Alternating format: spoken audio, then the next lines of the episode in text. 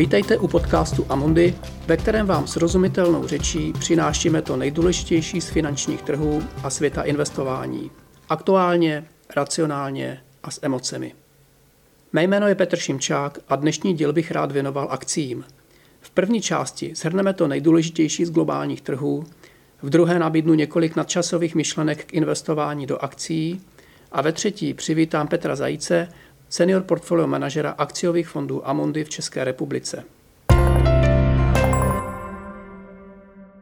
Akciové trhy zakončily druhý kvartál velmi silným růstem v červnu. Investoři přivítali jasně deklarovanou ochotu americké centrální banky pomoci zpomalující ekonomice snížením úrokových sazeb a také obnovení obchodních jednání mezi USA a Čínou. Tato dvě témata dominují trhům již delší dobu a bude tomu tak i v dohledné budoucnosti. Přestože nevíme, zda americká centrální banka sníží podle očekávání úroky již na konci července, tak víme jistě, že je k tomu ochotna, když bude třeba. A to je mnohem důležitější. Podle našeho názoru jsou trhy až příliš nadšené z uvolněné měnové politiky. Případné zklamání je ale více problém pro krátkodobé spekulanty. Pro dlouhodobé investory je důležitější, že centrální banka nechce zvyšovat sazby v prostředí zpomalující ekonomiky. A to je dobrá zpráva. Druhou klíčovou neznámou představuje globální obchod. Na samitu G20 se prezidenti USA a Číny dohodli, že budou spolu jednat. Ale to může dopadnout jakkoliv a vyjednávání potrvá dlouho. Nejistota bude způsobovat nervozitu, tedy poklesy i růsty.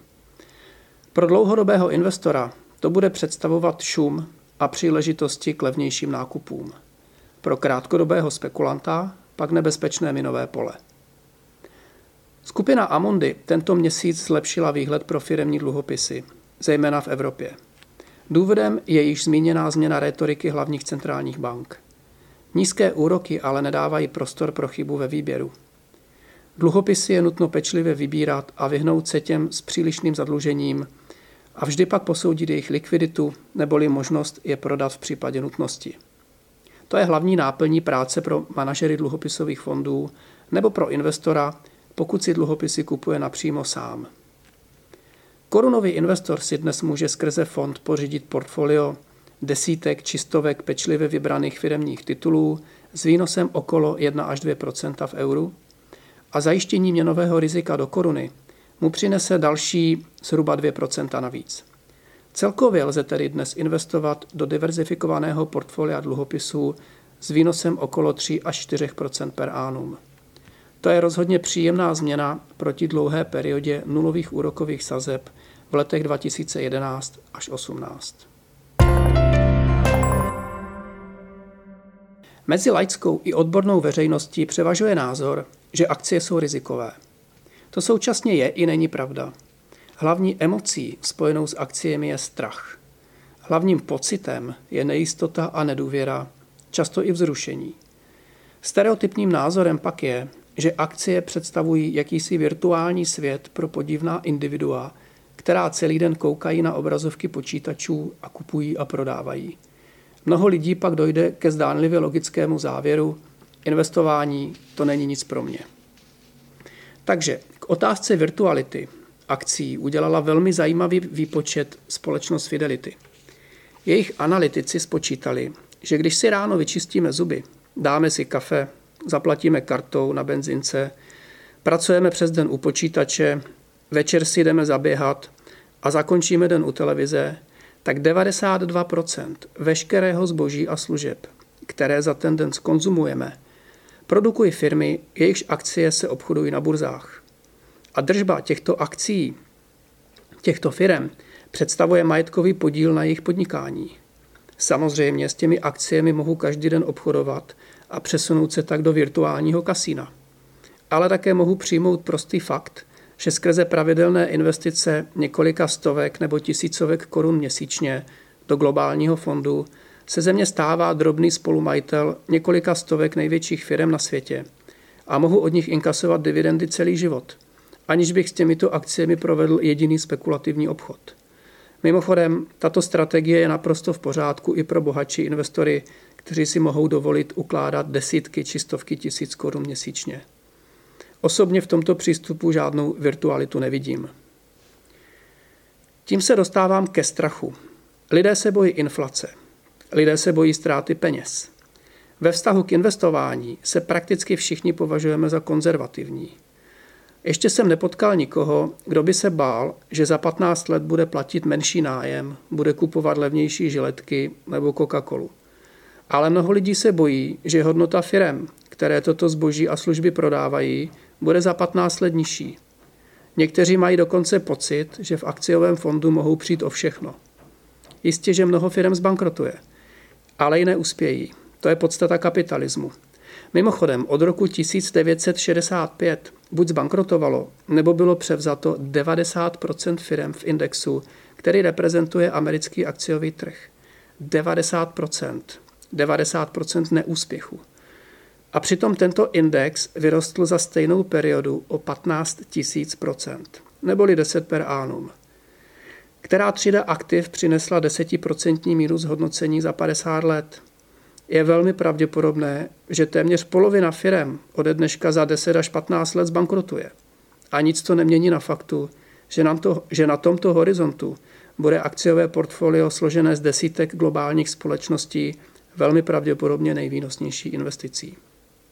Takže malý strach pomáhá, ale panika rozhodně zabíjí. Situace bohužel komplikuje fakt, že trhy dosahují historických maxim. I dlouhodobý investor nechce kupovat něco, co mu může nejprve výrazně klesnout, než to zase vyroste. Většinou není racionálně problém poznat, že trhy spadly až jsou levné, tudíž vhodné k nákupu.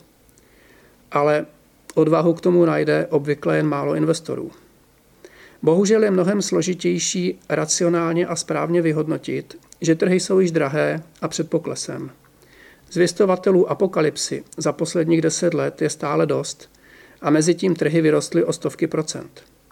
Přestože jsou globální trhy na svých maximech, zejména díky USA, jejich cena vstažená k vnitřní hodnotě rozhodně na maximech není a ani nesignalizuje nadměrný optimismus investorů. Problém lidské povahy ve vztahu k investování spočívá v tom, že když uděláme chybu, protože jsme moc konzervativní a uteče nám zajímavé zhodnocení, vždy si to sami před sebou ospravedlníme a cítíme se dobře, i když je to finančně špatná strategie. Když ale uděláme chybu nákupem, který nejprve povede k poklesu, cítíme se při pohledu na papírové ztráty mnohem hůře. Jak jsem říkal, je snažší kupovat levně, než prodávat draho a kupovat levně navíc není příliš snadné. Čímž se dostávám k tomu poslednímu, a to je rozdíl mezi investováním a spekulováním. Zisk pro akciové investory přináší hlavně čas na trhu. Zisk pro akciové spekulanty přináší hlavně časování trhu, neboli schopnost odhadnout krátkodobé trendy. Pro úspěch investice do akcí se to nejdůležitější odehrává při vyplňování investičního dotazníku v sekci Horizont. Často probíhá mezi klientem a poradcem jakýsi trojboj s názvem 1515. Asi takto. Na jak dlouho investujete? No, tak na 3 až 5 let. To budete peníze potřebovat? No to ne, ale co já vím, co bude za 5 let. Ve skutečnosti ty peníze nepotřebuju dlouho, klidně i 15 let. No ale běda, jak to bude za rok v mínusu. To je ten trojboj 1515.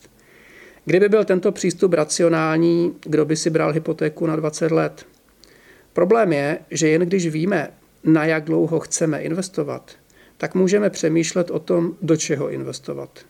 Pokud máte 12-měsíční horizont, koupit akcie zřejmě není nejlepší nápad. I když výnosy vypadají dobře, může přijít nečekané překvapení, jako Brexit třeba, a ztratíme peníze. Bohužel mnoho lidí má dlouhodobé plány, až do prvního poklesu, kdy začnou řešit právě ten strach ze ztrát. Akcím můžeme v zásadě přistoupit třemi způsoby. Jeden je rizikový a vzrušující, druhý je dlouhodobě výnosný, v zásadě velmi nudný a současně bezpečný, což není protimluv. Třetí způsob je stresující a velmi nebezpečný. První způsob praktikují spekulanti, druhý konzervativní investoři a třetí lidé, kteří si vezmou z obou to horší. Můžeme je pracovně nazvat investulanti. Investulant je spekulant, který si myslí, že investuje. Postupně si je představme. Spekulantům zisk přinese chytrost, disciplína a štěstí. Většina z nich na trzích prodělává. Podle různých statistik je 70 až 90 aktivních obchodníků v mínusu. Osobně proti spekulacím nic nemám, ale sám tuto činnost neprovozuji. Rozhodně bych si nedovolil nikoho zrazovat od toho, aby zjistil, zda nepatří mezi 10% vyvolených, kteří dokáží finanční trhy porazit ke svému prospěchu. Měl by to ale udělat na penězích, které může v případě neúspěchu oželet. Druhý způsob je nudnější. Ten praktikují konzervativní dlouhodobí investoři. Důležité je slovo dlouhodobý. Filozoficky jde o ta, takový časový horizont, ve kterém prodávám, kdy chci já, a ne kdy musím. Pohled do historie ukazuje, že globální akciové trhy jako celek nikdy nepřinesly ztrátu na 15-letém horizontu, bez ohledu na to, zda proběhla nějaká krize nebo recese. Dokonce tři čtvrtiny jednoletých period je ziskových, ale v případě krize může ztráta velmi bolet. Do této skupiny konzervativních dlouhodobých investorů řadím i sám sebe. V praxi se to projevuje tím, že významnou část svého příjmu pravidelně odkládám do globálního akciového fondu a významnou část mého portfolia tvoří právě akcie, a to skrze několik málo fondů. Konzervativnost tohoto přístupu spočívá v tom, že mi nevadí krátkodobé kolísání hodnoty, protože pokles samotný nepředstavuje riziko ztráty, pokud člověk není v pozici vynuceného prodávajícího. Naopak představuje vítanou příležitost levně nakoupit kvalitní aktiva. Jako konzervativnímu investorovi mi vadí pouze riziko trvalé ztráty kapitálu, což globální akciový fond v sobě z podstaty věci nemá. Líbí se mi třeba fond, jehož filozofií je hledat taková aktiva, která jsou vzácná, nelze je duplikovat, nejsou předražená v době, kdy je kupuje a jeho manažer je chce držet ideálně co nejdéle. Člověk může z částí peněz samozřejmě být investor a z jinou částí spekulant, ale měl by přesně vědět rozdíly. Každý může mít několik cílů a několik investičních horizontů. Pro každý se hodí jiná strategie, což vede u lidí s finančním plánem k vyváženým portfoliím, kde najdete akcie, dluhopisy, peněžní účty i nemovitosti, případně další aktiva. A tak by to mělo být. Nejnebezpečnější je totiž třetí způsob, který je postaven na neznalosti, nereálných očekáváních, zbytečných obavách a velmi často touze po rychlém zisku, který má přinést geniální rada odborníka. Praktikují jej tzv. investulanti. Tuší, že akcie jsou rizikové, ale lákají je vysoké zisky. Investulant obvykle kupuje až poté, co trhy vyrostou a vykazují vysoké zisky. Po výraznějších poklesech ve strachu, že tam přijde o všechno, v panice prodává a hledá vyníka, který mu špatně poradil. Někdy oprávněně, jindy ne. Tento cyklus může projít jen jednou, aby zjistil, že investování není nic pro něj. Nebo je může opakovat i několikrát. Pro ně platí příměr Warrena Buffetta, že akciový trh je místo, kde se přesouvají peníze od netrpělivých k trpělivým. Existuje několik studií, jejichž autoři vypočítali, že tímto chováním se investoři připravují o 2 až 3 ročně. Na 20 letech je to hodně peněz. Na závěr, proč by se vůbec normální člověk měl zabývat investicemi do akcí? Tak zaprvé proto, že akcie přináší dlouhodobě nejzajímavější zhodnocení, aniž by člověk musel být expertem. Potřebuje jen dodržet disciplínu a dostatečně dlouhou dobu. Podle McKinsey v příštích 30 letech vyspělé akciové trhy po odečtení inflace přinesou 4 až 6 ročně. Takže pokud zodpovědný rodič pro své dítě založí pravidelnou investici s očekávaným výnosem 5% za rozumné poplatky, třeba ve výši 1000 korun měsíčně, předá dítěti po škole v 25 letech 600 tisíc korun. A pokud tento mladý člověk bude investovat, nebo jinak, pokud bude rodič investovat konzervativněji s výnosem 1% ročně, tak mu předá 340 tisíc korun. No a pokud tento mladý člověk bude odkládat 4 000 korun do akciového fondu, může mít v 60 letech do životní rentu 30 tisíc měsíčně. Pokud by nadále investoval s jednoprocentním výnosem jako jeho konzervativnější rodiče, bude to o 11 tisíc méně. Všechna čísla jsou po odečtení inflace, počítají s rozumnou mírou nákladu na pořízení i držbu a nepočítají s nadvýkonností fondu nad indexy. Samozřejmě nejsou garantovaná, což je podstata kapitalismu. Ale ukazují, že je škoda považovat akcie za rizikovou třídu aktiv jen proto, že krátkodobě jejich hodnota kolísá. Petr Zajíc je senior portfolio manažer akciových fondů Amondy v České republice. Zeptali jsme se ho na jeho názor na aktuální dění na trzích a výhledy a jeho strategii. Petře, jaká jsou dnes nejdůležitější témata na investičním výboru globálního správce aktiv? No, asi to nejdůležitější téma v současné době je, jak dlouho ještě vydrží ten současný historicky nejdelší stav konjunktury globální ekonomiky, protože americká ekonomika je už asi jedenáctý rok pořád v rostoucí fázi, což je historicky nejdelší období.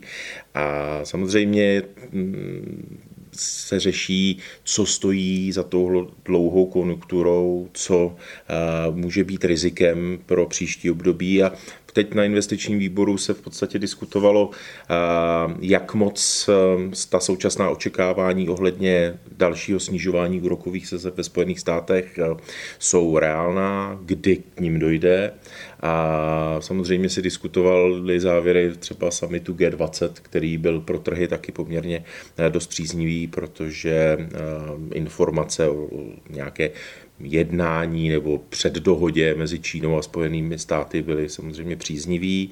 No pak se řeší samozřejmě taky situace v eurozóně, obsazení klíčových křesel v Evropské unii a, a v Evropské centrální bance.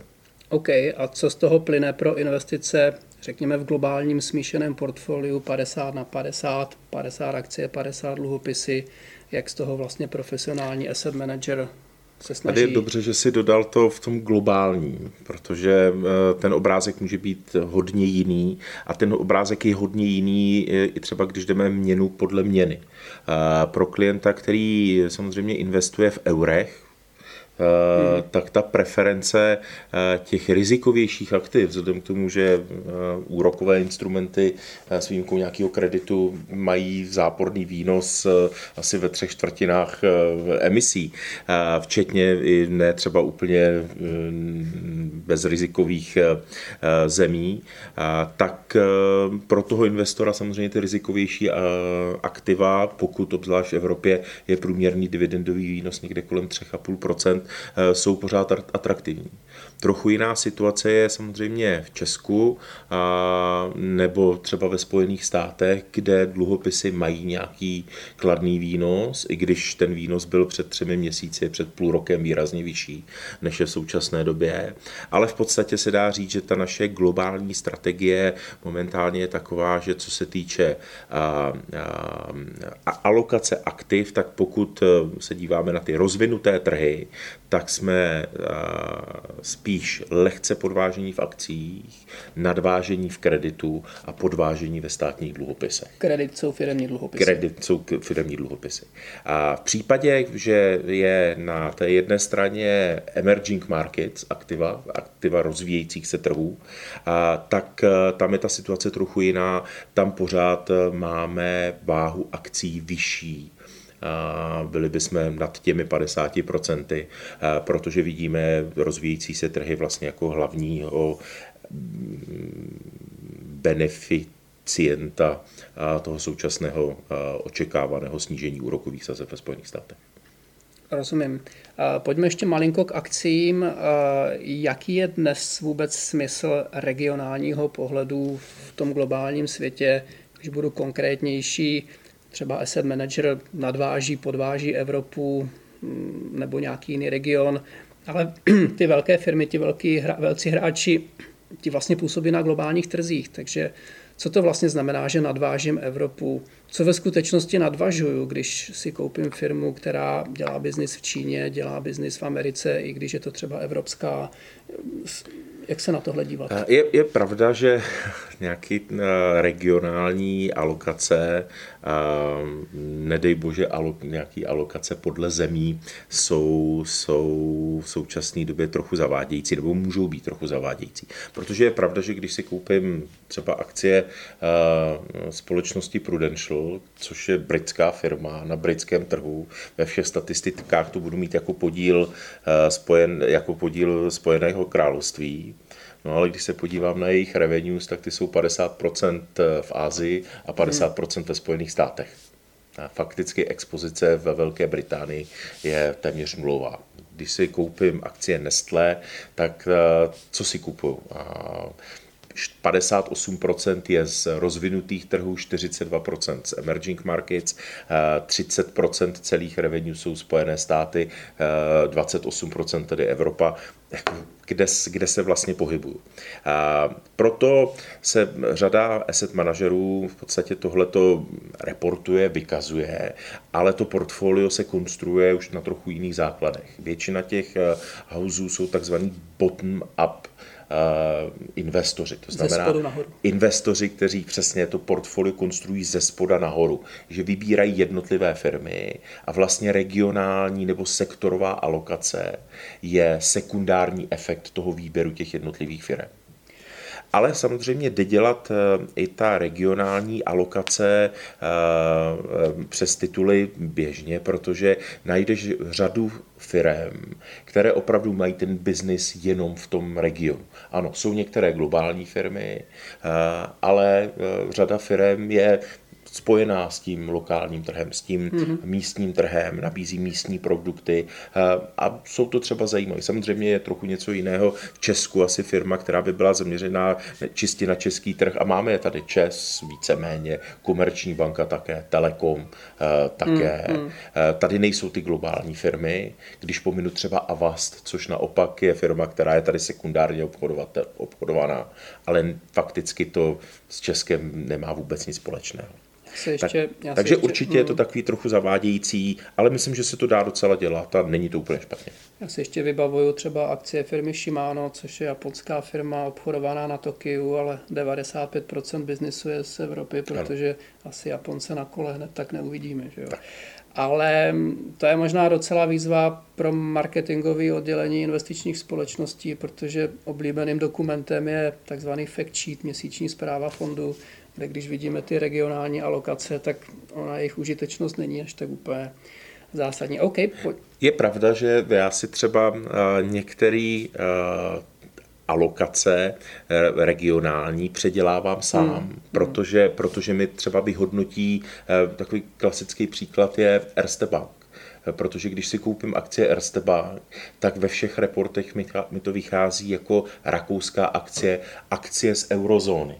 Hmm. A přitom já to kupuju kvůli expozici na Česko a na emerging markets, na rozvíjející se Evropu. Rakousko je, co se týče ziskovosti, Erste Bank výrazná minorita. Hmm, hmm, hmm.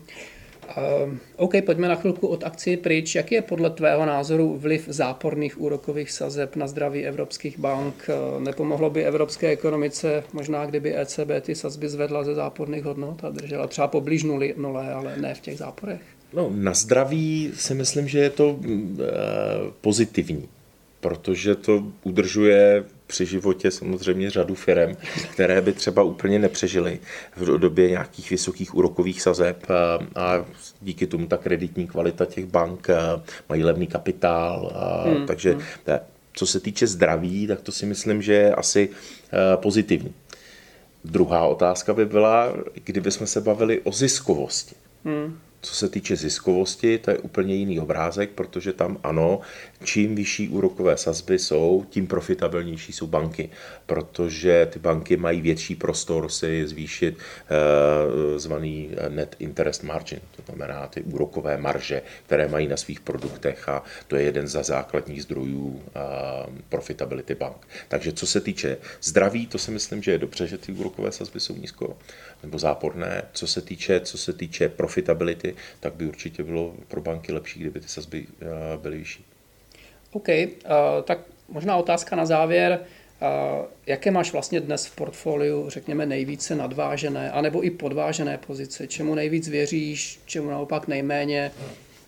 No, já mám těch portfolií bohu dík, celou řadu a poměrně s hodně širokým e, záběrem. Takže e, samozřejmě záleží, s jakým zaměřením to portfolio je.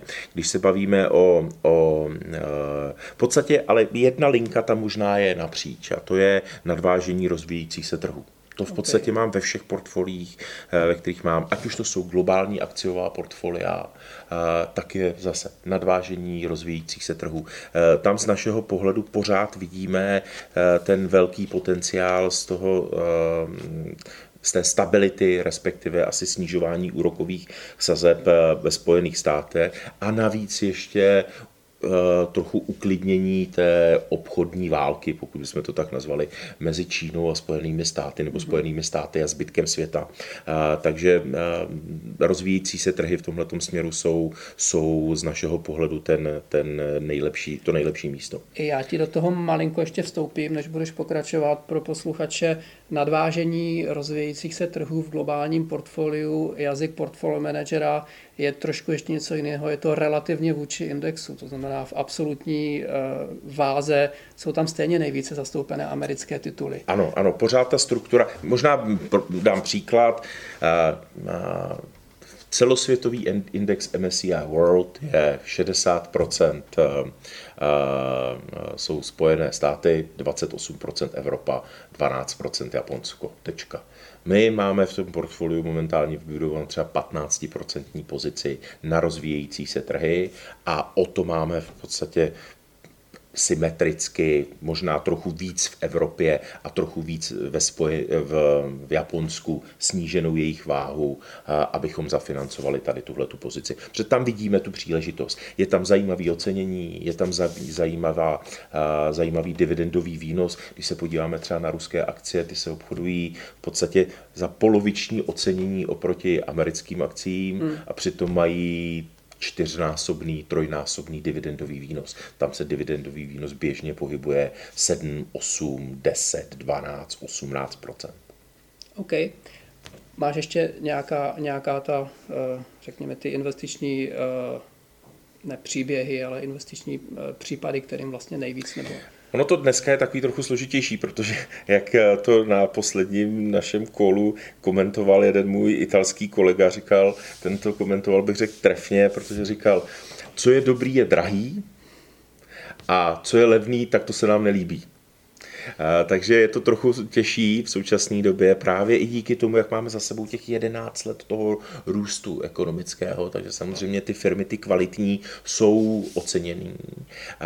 My se snažíme vyhledávat ty firmy, které prostě mají za sebou něco neprůstřelného, že budou mít náchylné, protože si myslíme, že nějaká ta doba větší volatility se nám trochu blíží, tak e, něco pevného, něco, co je udržuje, a buď to může být to, že generují neuvěřitelné množství, množství hotovosti, ať už to jsou, to jsou firmy jako třeba Apple, a Microsoft, hmm. mají prostě velký, velkou generaci hotovosti, anebo mají nějakou perfektní myšlenku, nebo nějaký produkt, nebo něco, co je zajímavé. A může to být něco extrémně inovatorského typu Netflix, Amazon, ale může to být i klasický třeba produkt voda. Uh, jeden z mých oblíbených titulů ve Spojených státech je firma American Waterworks, která se zajímá, zabývá, zabývá uh, hospodařením s vodou a to je z mýho pohledu atraktivní, atraktivní dlouhodobě investiční záměr. Skvělý. Nenáhodou na to máme i fond. Skvělý, perfektní. Petře, děkuji, že jsi přišel a zase někdy příště. Díky za pozvání.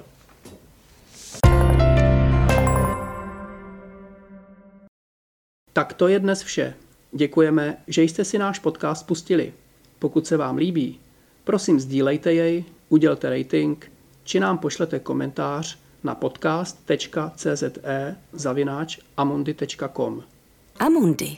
Důvěru je třeba si získat. Uvedené informace nejsou určeny americkým osobám, nepředstavují nabídku ani poradenství. Před investicí by klienti měli provést vlastní analýzu rizik z hlediska právních, daňových a účetních konsekvencí, aniž by se výlučně spoléhali na informace v tomto podcastu. Předchozí ani očekávaná budoucí výkonnost nezaručuje skutečnou výkonnost v budoucím období. Hodnota investice a příjem z ní může stoupat i klesat a nejsou zaručeny jak návratnost investované částky, tak ani případné vyplacení dividendy. Výnos u cizoměnových investičních nástrojů může kolísat v důsledku výkyvů měnového kurzu. Zdanění závisí vždy na osobních poměrech zákazníka a může se měnit. Informace o rizicích a další informace jsou zveřejněny v českém Amundi Czech Republic nebo anglickém jazyce Amundi Asset Management na www.amundi.cz ve statutech fondů, sděleních klíčových informací nebo prospektech fondů. Žádná ze společností ze skupiny Amundi nepřijímá žádnou přímou ani nepřímou odpovědnost, která by mohla vzniknout v důsledku použití informací uvedených v tomto materiálu.